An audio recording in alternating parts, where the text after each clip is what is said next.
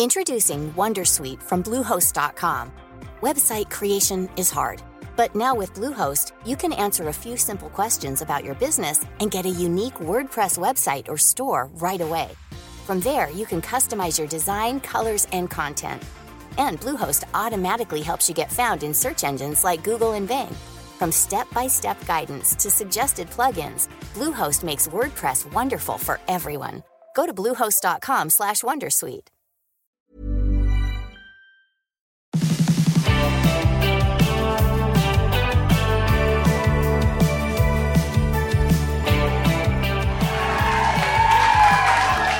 Hello Australia, welcome to My Millennial Money, coming to you live from Newcastle. First live event. Yes, they are a rowdy bunch. The bar is open, the tab is wide open, and we're coming to you live from the Earp Distilling Co, which is a gin distillery. And I'm here with Shel Johnson. Hey, Shel. Hey, hey. You ready to um, have a chat about all things careers? I thought you were about to say, are you ready to rumble? Are you ready to rumble? Yeah. So this is our live book launch, Sort Your Career Out and Make More Money. The book is now available. It is now live, and you can get these books wherever good books are sold. We're going to answer a heap of career questions here tonight and have a bit of fun along the way. You guys ready to launch with us? Yeah!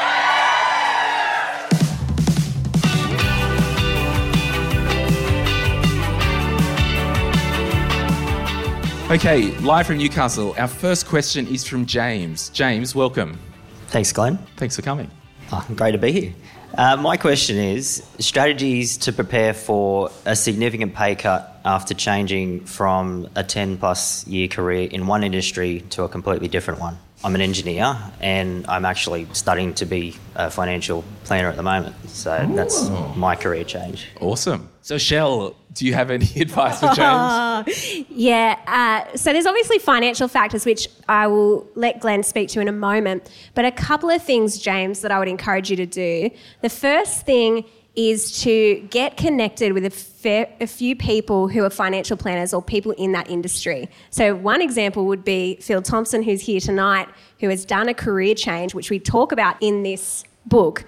But I think the thing with career changes that we need to be aware of is that those career changes might take a few years to come about. So have a long game view of it. Don't think about it as a, it's an immediate change, I need to cut and dry. You can actually start, if you start to volunteer. Now, I know volunteering is like seen as a no-no. I really disagree with that. I think that idea of, oh, don't volunteer, like you have to get paid for everything you do. If you're able to commit, James, to a three-month investment with a business that you potentially volunteer three hours a week with a financial planning business while retaining your full-time job as an engineer, and you actually stage that out, you can make that transition a lot smoother, but you can also make it so that you're not necessarily having as big a drop because you've started to build up the level of experience that otherwise you wouldn't have. And this is one thing for anyone who's thinking about a career change. Often we think when we're making a career change, we're going back to the starting line, we're going back to kind of ground, is it ground zero? Sure. Ground zero.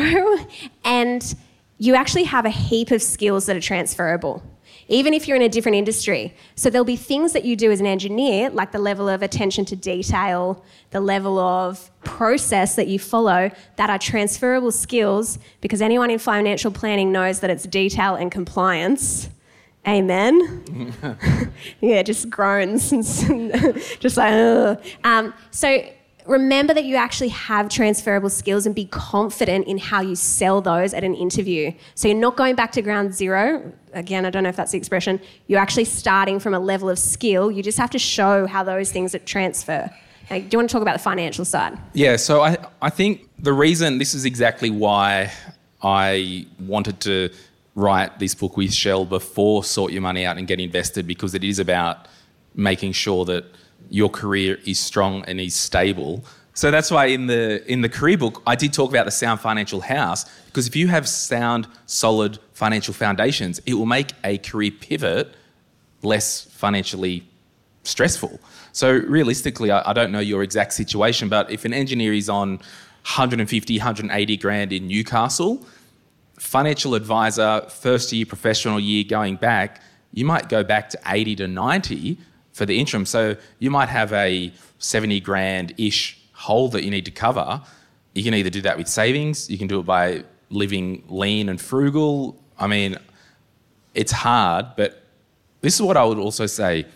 Choose your hard. Staying in a career field that you don't love is hard. Changing careers into a new field, taking a pay cut, is also hard.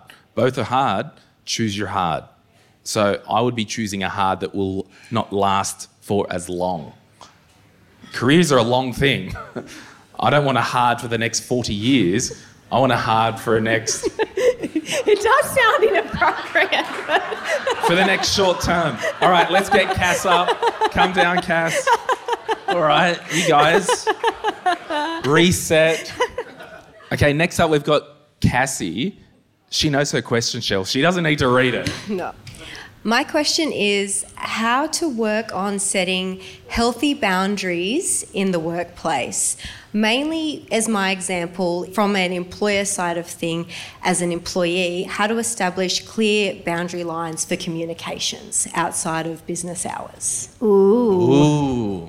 That's a good one. Thank you. Yep. You don't want to leave your boss on red, do you? But sometimes we need to. So boundaries, Cassie, this is a really good question. And healthy boundaries, it's a really funny thing. Like, I think boundaries are really sexy. Like, I'm really into them. You and Sam are, have a good marriage? Oh, goodness me. Yeah, we're going there. So boundaries, uh, it's really interesting because when we think about those dynamics with our boss, let's say your boss is contacting you on a Saturday and you're really trying to switch off and it causes you... And some of the things that it can cause you, it might just be annoying, but for some people it can cause that feeling of anxiety, like you never get to switch off. You actually never get the space to have downtime. So one of the things that, and I know I say this all the time on our podcast, but we have to have conversations. Like the first thing we need to do is to have conversations about our boundaries. And the way we do that, we have to f- first think, the deep work we do before the conversation is work out what are the things that are non-negotiable for you. So for me, it might be that, uh, oh, actually, this is not true, but like if I wanted to exercise every day, well, that's, like I don't. I'll think about another example. Let's say I want to make sure that I am able to pick my daughter up from school at three o'clock. So that will become a non-negotiable. And what that means is things that come in around that, that try to take your time, you actually have to work out, what am I saying yes to? Like when I answer my boss on the weekend, I'm saying yes to them at the expense of something else. So when I think about boundaries, we often think about, oh, we don't want to say no. Like we don't actually want to say no to our boss, or we don't want to say no to a team member because we're like, oh, this is this is me not being helpful, or the people pleaser in us rises its ugly head. And what we need to learn is, okay, how do we actually reframe that and go, boundaries is actually about what you're saying yes to. So when you set a boundary, you're saying, if I set a boundary to not work on the weekend, it's because I'm saying yes to my family time. If I set a boundary to not stay up and, and work till eleven o'clock, it's because I'm saying yes to having a good night's sleep. And that actually helps me be more productive. So we have to think about that, and then we have to start having the conversations. And so one of the things that we need to raise with them is, hey, when you message me outside hours, do you expect me to respond to you? Like actually ask that question, because sometimes they don't. So do you expect me to respond to you? If yes, okay, that's really different to my expectation. My expectation is that on the weekends that I would not have to work because I'm not being paid. Yeah, I, look, I think Shel's spot on. I want to go on the other edge of the, the sword that Shel talked about. On page one forty-three of the book, for those who have got it uh, in their little hot hands already, or the hot little hands already, I think part of the boundary thing is it's on my, my career risk spectrum.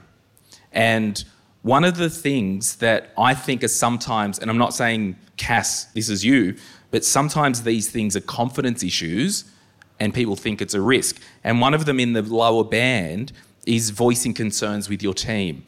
So if you think that there are some boundaries that are overstepped, I think that career muscle and working on the hey, and I did talk about in the part of the negotiation section, I stole a bit from a book called uh, Never Split the Difference. And it was a negotiator. He talked about labeling things.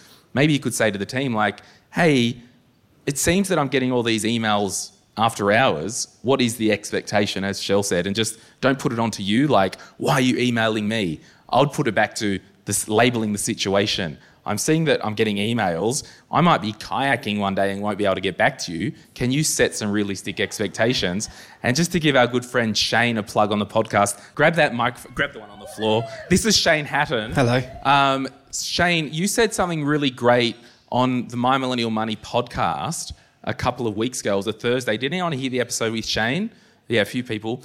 About expectations, your expectation. Yeah, so most of, if you think back to any kind of disappointment, frustration, tension that you've ever had in your life, my guess is it was because there was a misalignment of expectations. So I, wa- I expected you to do something, it didn't happen. You expected something of me and it didn't happen. So there was a misalignment. And so the best way to do that is start to actually ask the question, what do you expect of me? What do I expect of you, and what does the organisation expect of us? And I think right in the centre of all three of those is a set of shared expectations. And when you answer those shared expectations, it'll bring so it to life. I like digging down on topics. So realistically, what? Go with me. Um, it's not a boundary issue, potentially, in some workplaces. It's an expectation misalignment. Yeah, it's a communication issue. Yeah. I think most of our biggest challenges are communication issues, and they can be resolved with communication. Mm. So it's most of the time, it's I have an expectation of you that I've never voiced, and it's an unspoken expectation. And so the best thing you can do is just make it explicit. Um, it's great when you say to your boss, hey, do you expect this of me? Exactly what you were saying before, Shel. And they say, no, I don't. And so you've been carrying an expectation that you thought was an expectation. But if they say yes, now we get to ask, is this a helpful expectation? And if it's not, how do we reframe it to become a more helpful expectation for the two of us? Awesome. Give Shane a hand, everyone. So Shane... Shane's book, Let's Talk Culture. Everyone should buy it. We'll put a link in the show notes. Yeah, we will. All right, next question. What have we got? Uh, John Tolcher. John, do you come want to come down. down, John? Give John a hand. Question I'll make up on the spot. Should I change jobs now to secure a pay rise, or over the next twelve months, should I pursue internal growth where I currently work? Ooh, that's a banger, that one. Shel. Oh, um, yeah, it's a really good question. One of the quickest ways to get more money is to change from job to job, because you could go from somewhere you are right now and you could go and apply for a job and it comes with a twenty percent increase. So what we often see is this lure, is that the right word? Lure. Lure. To, lure to go and, and get this new job because it comes with this dollar sign that looks really cool. The risk is when we make decisions in isolation from all the other facts, we can often make a bad call. So if I was in that position where I've got this job offer from another company, it comes with a ten, twenty percent pay rise, that looks really attractive on paper, but so much of your work is more than the contract. So the contract might look nice and, and shiny, but actually what's the environment like? What are the future opportunities like? Because you might get a twenty percent pay rise and be stuck on that pay level for four or five years, whereas where you're at right now might not have a pay increase in your current role, but they may have promotional opportunities that actually come with a thirty, even forty percent increase. So what we need to do, gosh, I feel like I repeat myself so much, I'm sorry, but we need to have the conversation. So the first thing I'd be doing if I was in that position, John, is to go back to my manager, go back to my boss and say, this is my goal. My goal for my career is that I would get into this role, whatever that role is, and that I'd love to be actually earning this much. So actually have that chat. And you don't have to say, my, my goal is this and I want it now, because that's the problem when employees come, and every business owner will, will know this. When employees come to you and they say, I want this and I want it now, well, that is really difficult to facilitate. But if we actually have a conversation and say, hey, boss, I want this in the long term. Is this something that's available to me here? Once you know that, then you can actually make those decisions. If there's opportunities, we can go, yeah, cool, actually I'd like to stay here because I know the culture's healthy and I know it's a good vibe and I know the role and opportunities are awesome. Or if that's not available, then you can make a wise decision. Hear, hear. Um, for those, actually, John, as you said that, I thought that sounds kind of familiar. In the risk section in the book, I did a little case study on a similar thing. And for those who have their, their books on them, page one forty-one, um, it's in the section, creating a risk because you didn't consider the known unknowns. And I'll read just the first paragraph of the scenario. Let's look at a scenario. You were headhunted for a job that is closer to home in the same industry and pays fifteen percent more than you are currently on. It's very similar to your current role, so you know what's involved. Your strengths and skills meet all the requirements, which means you're confident you have what it takes to succeed. And because it's in the risks uh, section, I talk about risk of rejection. There is also no risk of rejection because they approached you about the job. So there's a lot of boxes ticked. And I think what I'm getting at here, you could chase the dollars, quote unquote, and end up at a workplace that has more dollars, but it's a really crap culture and it's toxic and they don't have good values. So you've taken a risk of the known unknowns. And the question I would say is, is it worth it? And I, I can't answer that, but I think you just have to, in your career, be very clear about, I, I, okay, let's let's back that up. When I left my job in Sydney to start my own business, my boss at the time said two things to me, and it has never failed me, and particularly as a small business owner. He said, remember two things, don't chase the dollars and always look after people. So I really think if you are in your career sweet spot, and it is a good thing, and it goes to like culture as well. Like if you're in a, a workplace where the management or the bosses say crap and three months later it doesn't happen, and then they keep kicking the can down the road, I'm probably out of there at some point. But if it is a good place, there is room to grow, I would probably hang around there and not go after the short-term gain. But it's all circumstantial. Can't wreck it. Well, might a little bit. Hey, we're going to take a quick break and we'll be back right after this. If you're after personal financial advice, don't get it from a podcast. If you would like help based on your own personal situation, head over to sort your money out dot com, click Get Help, and we'd be happy to introduce you to one of our trusted advisors. Our panel of advisors, mortgage brokers, and accountants work with clients all over Australia so they can connect with you wherever you are. That's sort your money out dot com and click Get Help.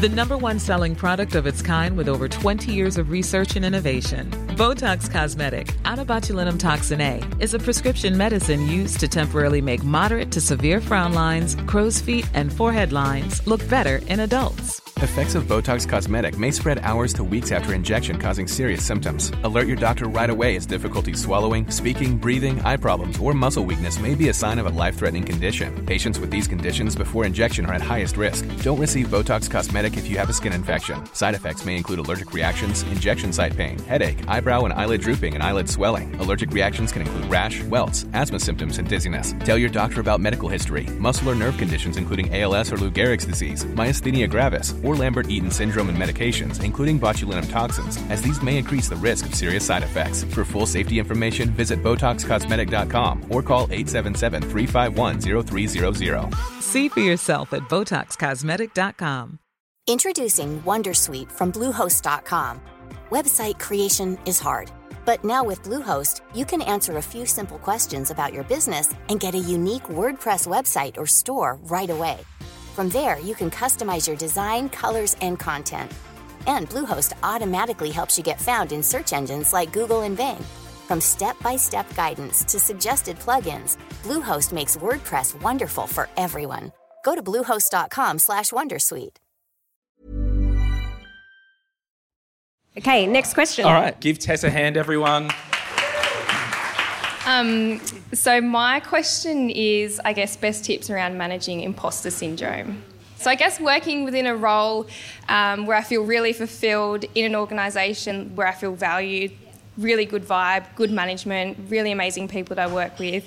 Um, and I guess there's opportunities to work within the same organisation, just within a different, I guess, area, so niching into um, I work as a dietitian, to give context, so working as a dietitian working with eating disorders, for example, um, which is seen as a very specialist area. Um, and I've got a bit of experience working within that field now, um, and I've had, you know, some positive feedback from supervisors and management, and there, you know, there's opportunities that can come, that will come up. Um, so I'm just thinking, yeah, how do you kind of overcome that internal, you know, battle around, well, am I the right person for this, or am I the best person for this position? Awesome. Give uh, Tess a hand, everyone. Thanks, Tess. Thank you. Yeah, it's a really good point around imposter syndrome. I think everyone has experienced this at some point. For me, there's a couple of things. So the first one, and I think it's Adam Grant who talks about this in his book, Think Again. He describes this idea of how do you look at imposter syndrome, not as something that is a bad thing, but it's actually something that encourages you to learn. So when we see imposter syndrome as the thing of, you know what, I'm going to use that as fuel to learn and grow and actually increase my own skill set, rather than see it as a thing of, I'm not, I, I'm, I've got imposter syndrome and I can't do all this stuff. Actually use it as a growth opportunity. And for me, one of the sense checks around decisions in your career is, does this thing that I'm wanting to do equally excite and terrify me? Like, does it have that sense of excitement, but you're kind of freaking out a bit? And if it's got that, it's probably a good indicator that it's a really good growth opportunity. And Whitney Johnson, in her one of her books and research, she talks about when we're our best performing as a as an employee, when we're at our peak performance is when we're in a huge growth curve. So when we're actually in that space where we feel uncomfortable, we feel challenged, we're actually more engaged at work, we have, we increase our performance. So if you are in that space right now where you're like, this is kind of scary, but I'm I'm learning heaps, that's an awesome spot to be in. If you're over that and you're like fully mastered your job, you are at risk of getting bored, and that's actually when performance drops off. So if you've fully mastered every part of your job, you're at risk of underperforming more so than the person who feels inexperienced but they're on a growth journey. So I like to look at it in that way, because it actually helps you to see, I have value to add, I'm in a growth zone, and this is when I'm going to do my best work. Anya, I think uh, for you specifically, Tess, you've probably well overqualified for the role, and you just got to get at it, because if you don't, someone else will, and you're the best person for it. Uh, but has anyone here felt that they're not good at what they do, or anyone suffered imposter syndrome? Yeah, a few hands not going up. If your hand didn't go up, you're probably a psychopath. Looking at you, Mum and Dad. Apple doesn't fall far from the tree. But I actually shared in the book a story, because I wanted to touch on imposter syndrome. Uh, I think it was in the mindset chapter. And I actually had it, the last acute time that I had it was after our uh, one of our events last year.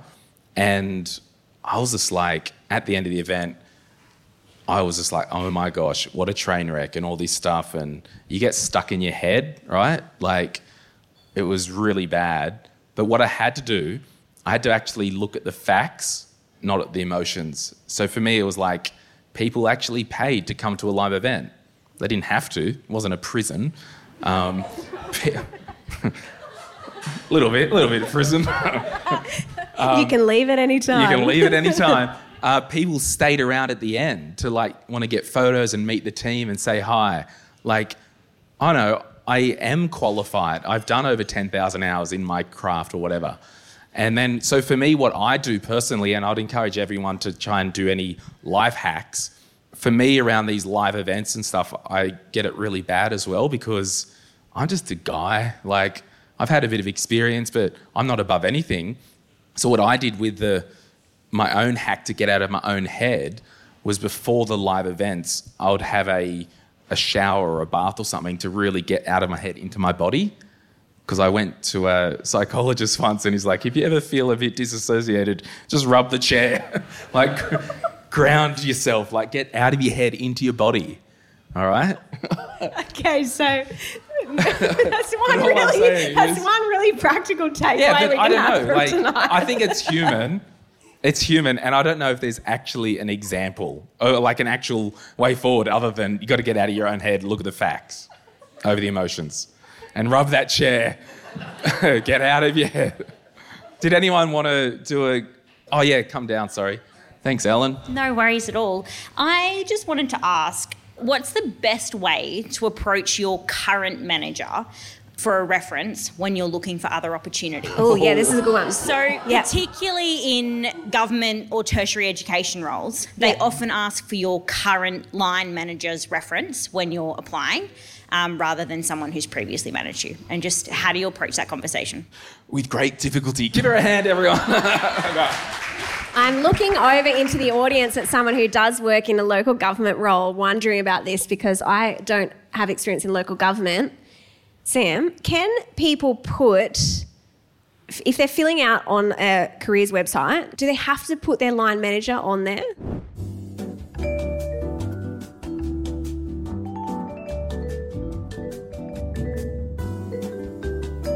Okay, that's awesome. So Sam just said, have the conversation with your manager so it's not a surprise, because that's no manager wants to be surprised by that. But if you're in a relationship, so not every boss is good, right? We've all worked for bad bosses. Um, so if you have a bad boss and you feel like it's actually not safe psychologically to have that conversation, then do exactly what Sam said, which is put down references available on request. And if you have to fill out the form, put zero, zero, zero, zero. I don't know how to fill it out, but you'll figure out a way. Or email the re- hiring manager and actually say, hey, look, I'd love to provide my references at a later date. Is this possible at a later stage? And most recruiters will be like, yep, no worries. Problem yeah, solved. I think a lot of like the career stuff, like when you are doing these clinical applications as in autofill and whatnot, if you can bring the human element to it, get on the phone with a recruiter and just try and preempt it. Say, hey, I can't actually provide that yet because I don't want them to know I'm looking. Uh, I just think a bit of... And you can provide wisdom. Someone else from the workplace in that form. So you could provide someone else as a substitute. Yeah, it's like, hey, what do you do? I'm the school janitor. She's great. Yep, so yeah. Some quality advice right there, Ellen. Some key takeaways. Thanks, from Ellen. All right, well, hey, thanks for hanging out. And if you enjoy this show, give us a five-star rating and review and share it with a friend. And also our book is on sale. Sort Your Career Out and Make More Money wherever you get your books. And we'll put a link in the show note. Thank you, Newcastle, for coming out tonight. It's been real. Thank you.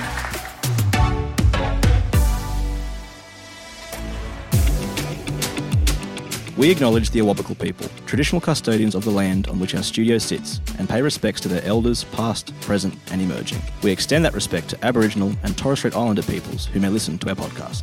My Millennial Money supports a variety of charities, and we encourage you to consider giving as part of your overall financial strategy. If you would like some giving options, or if you're unsure about which charity you can support, head to mymillennial.money forward slash charities for more info. This podcast is for education and entertainment purposes. Any advice is general financial advice only, which does not take into account your objectives, financial situation, or needs. Because of that, you should consider if the advice is appropriate to you and your needs before acting on the information. If you do choose to buy a financial product, read the product disclosure statement, target market determination, and obtain appropriate financial advice tailored to your needs. SIMO Interactive Proprietary Limited, the publisher of the podcast, and Glenn James are authorised representatives of Money Sherpa Proprietary Limited, which holds financial services licence four five one two eight nine.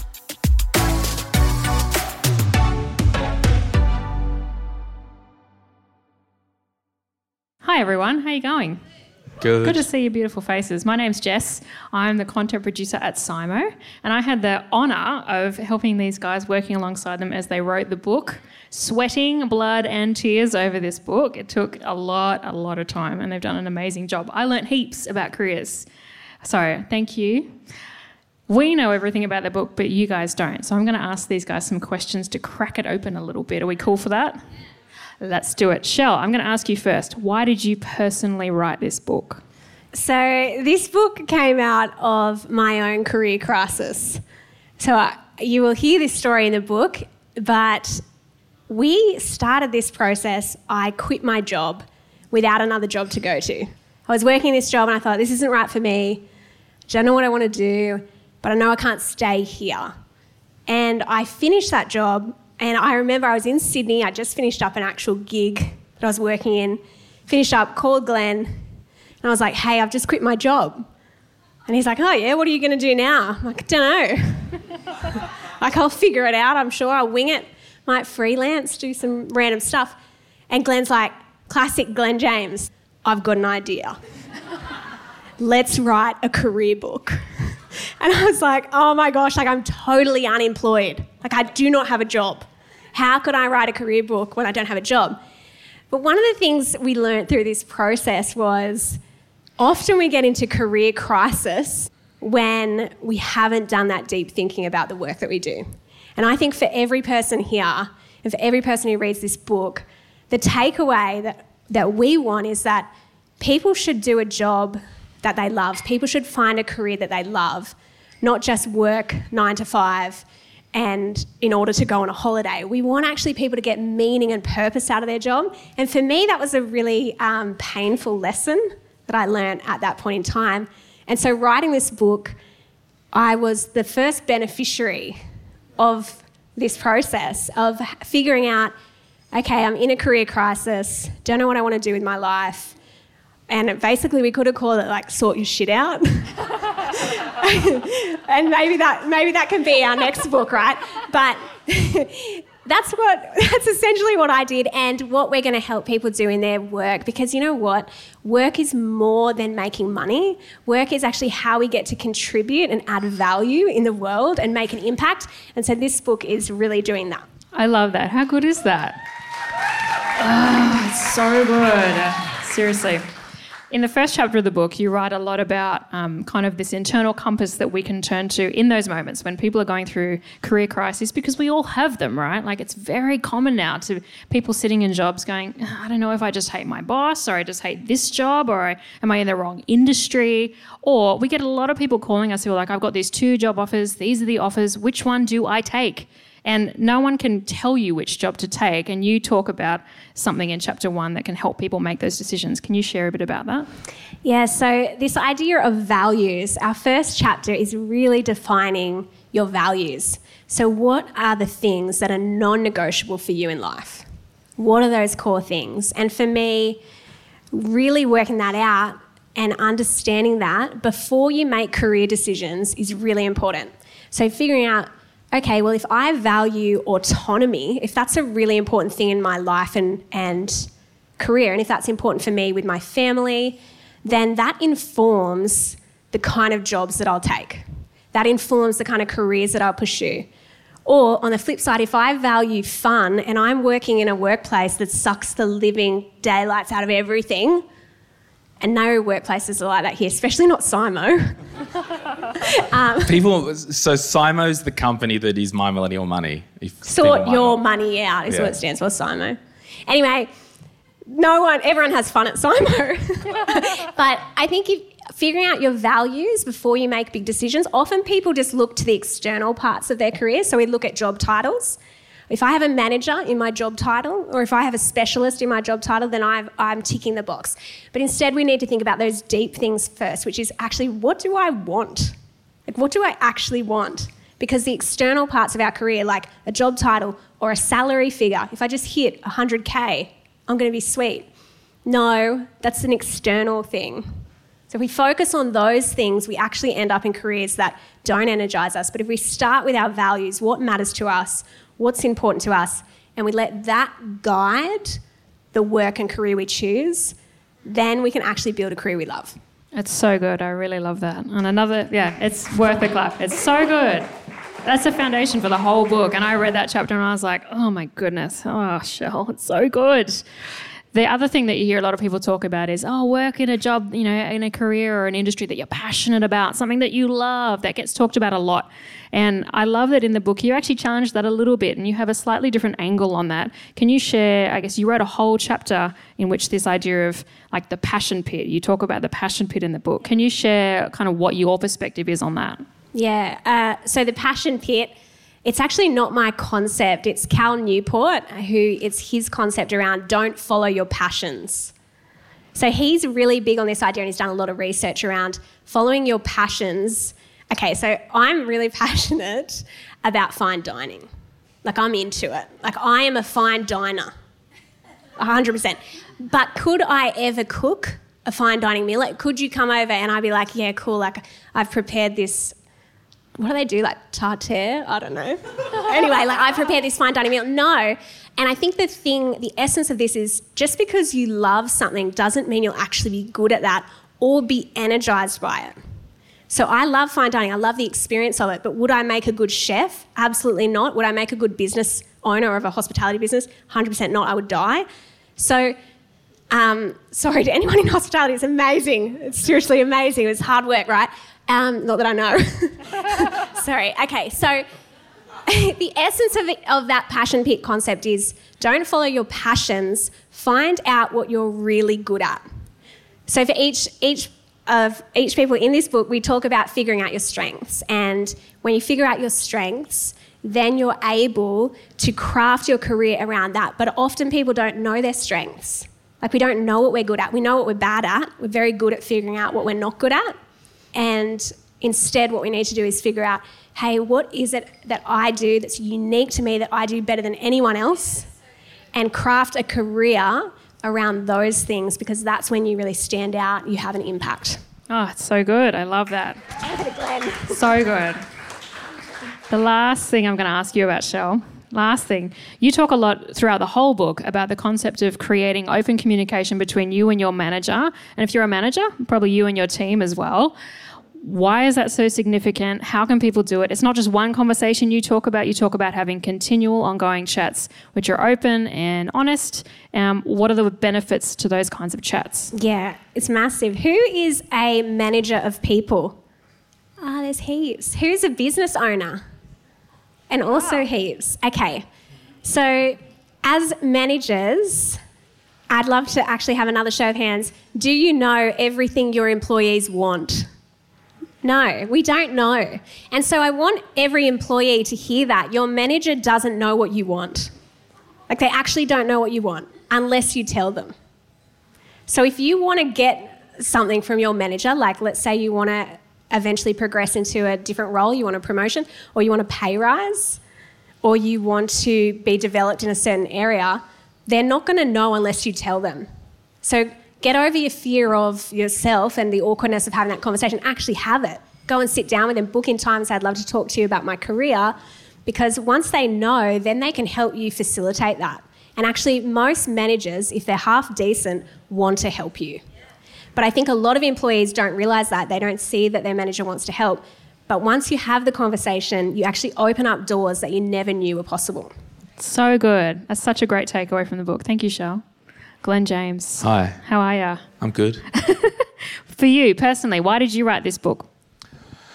Um, I thought it'd be a cool thing to do, because when we started the My Millennial Career podcast, when did we start that? twenty twenty twenty twenty I doing the My Millennial Money main show, we used to, well, we still do see a lot of like trends that uh, our listeners are asking us. And then I had Shel and Emily on the podcast uh, in twenty twenty talking about jobs and careers. And then I really felt that for this current generation of people in their twenties or thirties, the career was going to be the big next big thing. So we started the career podcast. You know, they were crushing it. it they got in the finals of the podcast award, I think the second year of doing it. And I just saw this trend of career questions. And that's why I, I thought it'd be a good idea to write a career book, because the amount of times that we get asked about um, career questions. Yeah, so that was happening. And then in the background, even when I was um, a financial advisor coaching and helping younger people and even interviewing them on the podcast, there was this underlying thing where people were like, oh, how do I invest in shares? How do I buy property? How do I do this? I'm like, well, you've told me two seconds ago that you don't like your job and you don't like your career. What about you set that up first? So it really is the prequel to the book, Sort Your Money Out. And that's how I wanted to position it. Um, so yeah, that's that's kind of why I did it. I'm promoting it as the prequel and uh, the book to read first. So yeah, so good, so good. And I wanted to do another book launch because I didn't get to do one because the first book came out during COVID. Has anyone not got a copy of this? Okay, first hand. You'll have to run down because I'm a, the lady in the... Is it hey. Elle? Um, Elle, yeah, yeah. There you go. And each household tonight will get a free copy of the new book. So grab them on your way out. Yeah. Hey, so get a free one and buy one for a friend. Yeah. So if you really want to help the event, not cost us lots of lots of money. Authors. uh, yeah. So that's why I wrote the book as a prequel. All this stuff that I s- I'm seeing online, and even in like for journalists, there is more questions coming up about careers. So it's a thing, yeah. And we s- saw that with COVID, right? Like everyone's like, I'm not going back to work. Yeah. Because I work from home now. So you wrote two chapters about mindset, not one, two. Why yep. did you write two? Why is mindset so important and what did you talk about in those chapters? Um, two chapters because twenty thousand words over one chapter is too big of a chapter in terms of um, publisher land. Uh, But the first chapter on mindset was basically my story about being transformed. Um, has anyone read that book, Rich Dad, Poor Dad? Yeah, so this dude that I worked with in the city once, he changed the way I thought about everything. And I wanted to share parts of that story.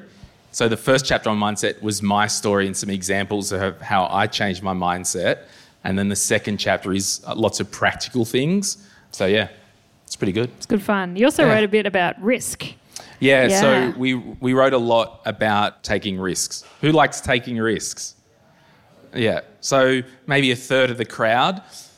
When it comes to your career, the thing that I wanted to get across in the career book, with your career, asking to talk to your boss about a workplace issue or not uh, feeling guilty about taking a sick day or bringing something up with a coworker.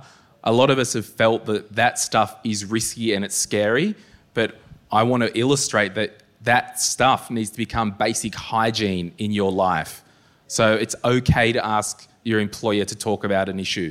That's not a risk, and it feels like a risk, but it's not a risk. So that's what I wanted to get across. The last thing I wanted to ask you about, Glenn, because you're obviously the money man, you're the My Millennial Money Man. And we know, based on our community census last year, that the second most important goal for listeners was to increase their income.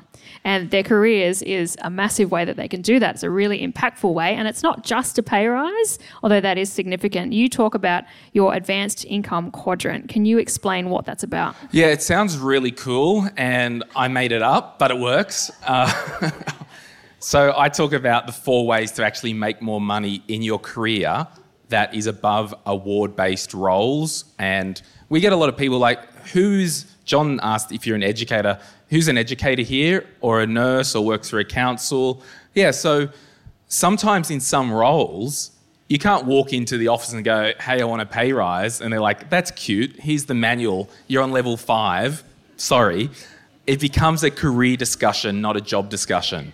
And that's why, you know, not everyone wants to make more money.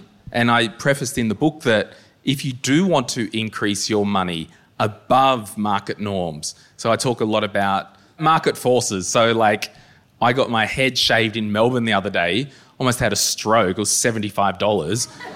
I'm like, okay. But the market forces, that hairdresser or the barber can't turn around tomorrow and say, oh, it's one hundred fifty dollars of that because you're just not going to pay that. So that person in their career has to do something to not be a victim of market force, but to kind of be the force, you know? So, but I, I really acknowledge that not everyone wants to conquer the world and earn lots and lots of money. And we talk about, um, I did a lot of cool graphs as well, had a lot of fun. Like as you're taking career risks, if this is like the, the risk graph, it might start low. You're starting your career. You're not taking many risks. Then we're, hello. Hello, little one. And then we're going up. And the more we take risks can lead to higher income, but the closer that your values are aligned to those risks, the higher the chance that it will be successful. Yeah, so there's a really strong link between your values and your risk. So if I'm going to take a, a, cha- a change careers, but I haven't gone back, because changing careers is a risk, and anyone who's done it knows that, like Phil Thompson, who went from circus performing to a uh, financial planner, took a risk, but his values aligned with that change. And so you have to link those two. They really integrate. So our decisions, and this is a really big thing, so I'm just going to emphasise this. When you're ta- looking at your career, often people make the mistake of making decisions in isolation. So they make pay. They make a decision of, oh, this job is going to be a twenty percent pay rise. I'm going to take it. And they just look at one thing in isolation, whereas when you look at your career, there's so many factors. So we want to look at, well, is there a good culture? Is there a good fit with my skills, my strengths? So when we make those big calls and we take risks, we can't just look at it on one thing alone. Yeah, because the money is only so much. Like, I always joke with my team and other teams, it's a two-edged sword. Like, we can have good culture, good vision, good mission, but if I stop paying you, you're not going to show up. Like, but it's the other side. If you like, if there's no good mission, good vision, good culture, and good values, well, all the money in the world isn't going to solve those problems. That's so good, guys. I want to thank you, because I learned heaps, you know, writing the manuscript and getting it together and getting it edited. And I know that everybody will enjoy it. I think my favourite thing about it is that it doesn't matter if you're like fresh out of uni or if you're your last fifteen years of work, it's still relevant for you. Mm. The book is really universal. So I think like I really genuinely like love this book. Yeah. I'm not a career person and I really love this book because it's so accessible and you make you make really, I think for some people career stuff can be so tricky. Like is is this where I'm supposed to be? I don't know. It's, it can be such a grueling space. So you guys have made it very accessible and easy to understand. So thank you. Thank you. Well, yeah.